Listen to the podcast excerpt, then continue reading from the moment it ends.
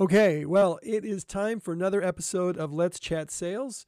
Uh, and this episode, uh, Brendan McAdams, that's me, and Bob Graham, my trusty sidekick, are talking about taking notes and how to think about taking them. And if, I think we come up with a few tips, and it's a different episode, but I, I hope you find it interesting and uh, and entertaining. I think we did. So uh, let's get started. Hey, Bob, it's another edition of Let's Chat Sales. Let's chat sales. Here we go. That never gets old, by the way. So we are going to talk about taking notes, something as simple as that. I mean, how important that can be. Um, simple, but also difficult to people. I've heard yeah. people say, I can't take notes because I can't focus on the discussion and take notes at the same time. Yeah. And, and everyone has a different style. And some people are so really meticulous about it. And I have to confess, I'm a big fan of notes, but I, I'm not, um, shall we say, anal retentive the way I think some people are when it comes to it. Which works you know, for them. So that's fine.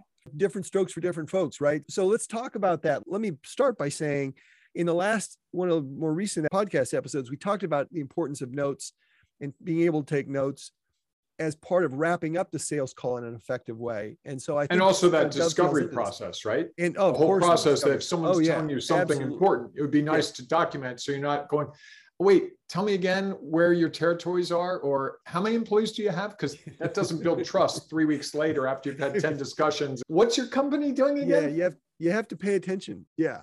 So where do we start? What may I uh, start? Because I don't know if you know this, Brendan, but I used to be a journalist. Did That's you? what I studied I in yes. yeah, college. Yeah. And I did that for a number of years. So, being a journalist, you go out and you write stories, you document things. When I first got out of college, I was working for a newspaper and I started to realize as I was going back looking at my notes that it was crazy to write down everything someone said. You need to write down the things that matter. And a lot of the other stuff you'll keep in your head. So, how you know, do you... someone uses a really good phrase, I write that down with quotation marks and use that phrase. So, how do you go about identifying the things that matter? So I try to think about the things that make someone uniquely them or make the situation uniquely that situation. So okay. if you're trying to figure out how many employees the company has, where their territories are, you can probably get them to send you like a company profile or bio. That's not the kind of stuff I'm looking for. I'm looking for if someone says, you know, we have some real supply chain issues, it's all about Paraguay. I'm writing down supply chain in Paraguay. So it right. jogs my memory. And what I find for me, I don't know if it's for everyone, but I've taught a lot of students when I was teaching journalism this. It's not about capturing every single word they say. You're writing down the things that you think you might have to call on later. So, so I'm I'm succinct in my note taking. I listen for the key, like like you said, the key phrases. I want data points. I do want to know if they say we're in these markets or this is the reporting structure if someone mentions a name and a title, I'm definitely writing those things down. I'm putting question marks by things. I have a kind of a hieroglyphics that I work with. Like, as I mentioned previously, if there's an action item, it has a star with a circle around it. So I can see, oh, these are the things I have to do. If it's a question, I put a big question mark next to it, right? And in my note taking, if it's an action item and I've been able to finish it, I use moleskins and notebooks and so forth. That's I'm still kind of paper based because I can leaf through it so I have this hieroglyphics this sort of thing. And then when I finish something, if it's a do item, I'll strike through it. So that way I know, oh, I've done that. And when I go and scan through my notebook and go backwards, I can quickly see the things that are still outstanding that need to get done. So it's sort of like my notebook is a bit of a to-do list. That works for me. Everybody I think has their own sort of methodology. But you have to commit to taking notes. Absolutely. And I think that at its core, that's what our discussion really is about. And yeah. why it's worth it to take notes because I don't like when a salesperson calls me up a week later and asks me a question that they could that I know I explained to them. On top of that, if you're in a sales environment where you're working with a team in any way, you want to be able to get other people up to speed as quickly as possible. Correct. And so that means having some notes. One of the things uh, I would also caution people against is salespeople can sometimes become enamored with their CRM and and start spending all their time loading everything in. And I find CRMs to be an enormous customer uh, relation management software. Right, right. They can be a, a remarkable tool, but they can be a colossal waste of time. And so it's important to have notes and put them into the CRM, but but they should be notes that are going to be meaningful to somebody else. They're going to be meaningful from a search standpoint and they're meaningful in the sense that as you as you pointed out you're able to identify those unique characteristics about the customer so that you can kind of keep those in mind if they have kids that are playing soccer that may be helpful to know if they're a ravens fan or a patriots fan then of course i have a client like, that told me they love bourbon and said oh what's your favorite bottle yep and he told me i'm like that's going in the CRM. Next yeah. time I see him, yeah, what there's you, a bottle yeah. of that going in his lap, and he's going to say, "I can't believe you remembered that." Yeah, a smaller version of that that's is oh you recommended later on. You yeah. recommended i try Old Grand-Dad and i got it and it was great and boom oh that you know just in the same way you've connected. If you've got those kind of notes in mind especially if you can if you can go back and search on that sort of stuff that's great. Sometimes i put those things in my contacts for the phone. When i first call with someone i make sure i add their their contact information into my contact list and and when I met them or how I met them. So if I'm introduced to someone by someone else, then I know that because it's searchable in the in my contacts list. And then you have that sort of stuff. And so your contacts list can be a really useful place to to keep certain notes. And when you get a phone call or you make a phone call, you can see right away, oh, they've they like bourbon or they're a Ravens fan or or they've got kids in soccer or what have you.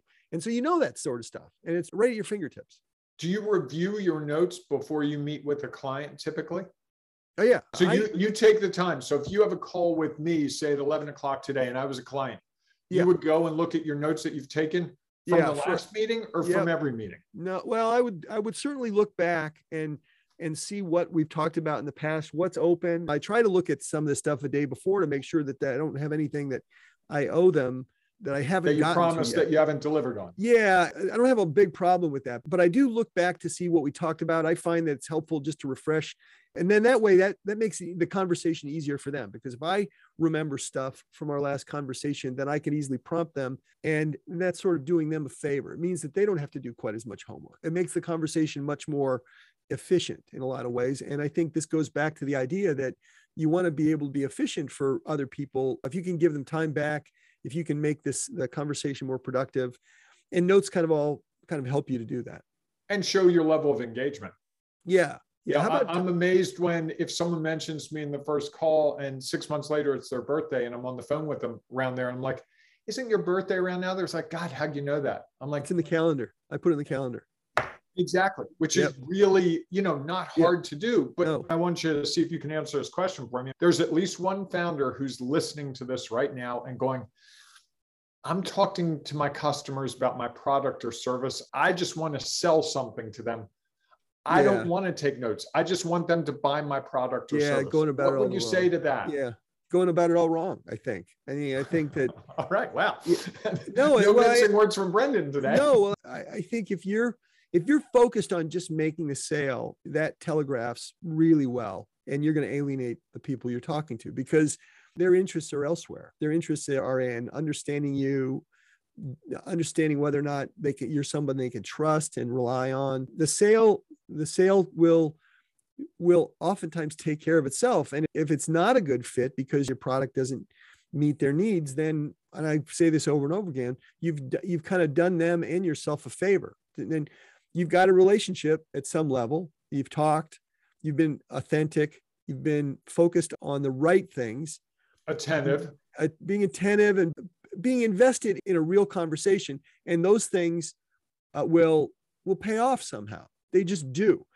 Whereas if you are you know singularly focused on trying to get them to buy something that will backfire on you almost all the time so having genuine interest and being able to document it pays off and you don't in, in some ways you don't know how you just don't know where it's going to but it will I couldn't agree more. I, I would add one more tip that just popped into my head, which is have a place where you're putting stuff. You talked about using moleskin notebooks, or I use a legal pad. What I try to avoid doing is putting notes on the back of an envelope and then on the back of a napkin and the back of a receipt and 18 different places because I find that there's no system then. And yeah, you need, yes. You if you have notebooks to me, you know, whether it's composition book, loose leaf notebook, whatever you want to do, then it's all there and you can go back to it and find it and not scramble around and be like, I know it's on the back of the receipt from TGI Fridays three Tuesdays ago. The way to do it in my opinion, I'm a big fan of the perfect is the enemy of the good. So a good system that you use is much better than a perfect system that you find to be an obstacle or to be overwhelmingly hard to Im- implement. Mm-hmm. Like I put contact information in my phone, which is really easy to do with Google or Apple or whatever you sure. use. And you can have notes in there that are applicable to them, little background stuff. Then I put birthdays in calendars or I sometimes put them in the CRM, but not really that often. He's never usually, wished me a happy birthday, people. I've known him for like seven or eight years. He's never wished me a happy birthday. Wait, all right. When when's your birthday, Bob? December 17th. December 17th. All right. Let's just let's just see if that's in the calendar or not. I'm going to be disappointed if uh, I, think you're I think you're wrong. December 17th. You're not in there. When the host not, when the when the most important person in my life says happy birthday to me, I'm well aware of it. So I don't think that's happened. Oh, God, I love that. That that seems sincere the way you said it. So two. So uh, Bob Graham. Remember birthday. the old. So hold on a second. Repeats. Hold on. We're doing this right now. Annually. I see this. This is right? great test case. Yeah. Oh, I don't want to make it a Zoom. Like, what am I doing here? So, folks, if you're listening because you're not watching, Brendan is actually on his computer now, and he's trying to look up. I think on his calendar, December 17th. No, I got it. I got it. It's done. And am I there? And and we're there. You're now in memorialized forever. It's so I was not. You were not, and here's why that is because. And I, I think this is important. I'm not offended. It's actually a great test case. Why wasn't I included? And the reality is, I'm not a client of yours. Well, no, that's not the reason. The reason is you haven't mentioned your birthday inadvertently in a conversation. And if you had said, "Oh, my birthday is on tw- December 17th," I would have noted it immediately okay. and put it in. I don't go out and ask someone, "Hey, when's your birthday?" Okay. Because to me, that's sort of creepy. But if someone says, "Oh yeah, well, I had my you know my birthday was last Tuesday," I'd look at Tuesday and then I write it in the calendar. So that's how I know people's birthdays, not because I ask them, and because then it's sort of interesting. Oh, like how did you know that? Right. So that's where I put birthdays or or or anniversaries or other things, important dates like that. Or and that's also where I put a note sometimes to say, oh, I should call this guy again in three months. I'll put that in my calendar. Or right. I put that in the CRM. But just whatever it makes sense. This goes back to my point is use a system that works for you. If it's paper, great. But one source of paper, it's a notebook. And you can have a stack of notebooks, and that way you can look back and it's not as searchable as having a CRM or whatever. But if it works for you and it's readily available, then that's the way to go. Uh, my gal uses, she types and she types notes as she's talking. Now she can type like a maniac. And so that works for her. And she can type without looking at the keyboard, whereas I, you know, I'd be, it's gibberish. And right. so I'm not typing that sort of stuff. And she can type notes and and boom, it's it's a little distracting, you know, in a meeting. But so for me, I just I I'll be talking to you and I'll write something down as I talk. I don't even ask, I don't ask permission. I just do it. My notebook's out like from the start of the call. It's just it's the first thing that's right. out, right? So and I would tell you if someone's getting into this to begin with and doesn't normally take notes, start with the notebook. Yep, simple. Don't start with a CRM. It gets complicated. Yeah. You get so wrapped up in the technology. And I find I play with my CRM a bit, but notebooks are just so much better in the yeah. end because you can chronicle something. Yeah. And, and when what I like is when you go back to look at something, you see something else like, oh, shoot, I've got to call him. I haven't called him. It's fast. They're fast. You can draw, you can put like arrows to things and yep. you can, and you can, and so color coded yeah. if you choose. I know people use highlighters and they highlight, you know, if it's an important thing that they have to follow up on, it's green, it's yellow if they already did it. Yeah, it's now you've already gotten you've lost me there. But for some but, people, but there are people like have all kinds of systems. The key is to commit to whatever the system whatever the system is, use. Whatever the system is, but don't overcomplicate. That's my advice. Right. So, and you're not obligated to take notes the way you did it in college or high school. I'm giving you permission to walk away from college and high school. I'm well, giving thanks. you the power.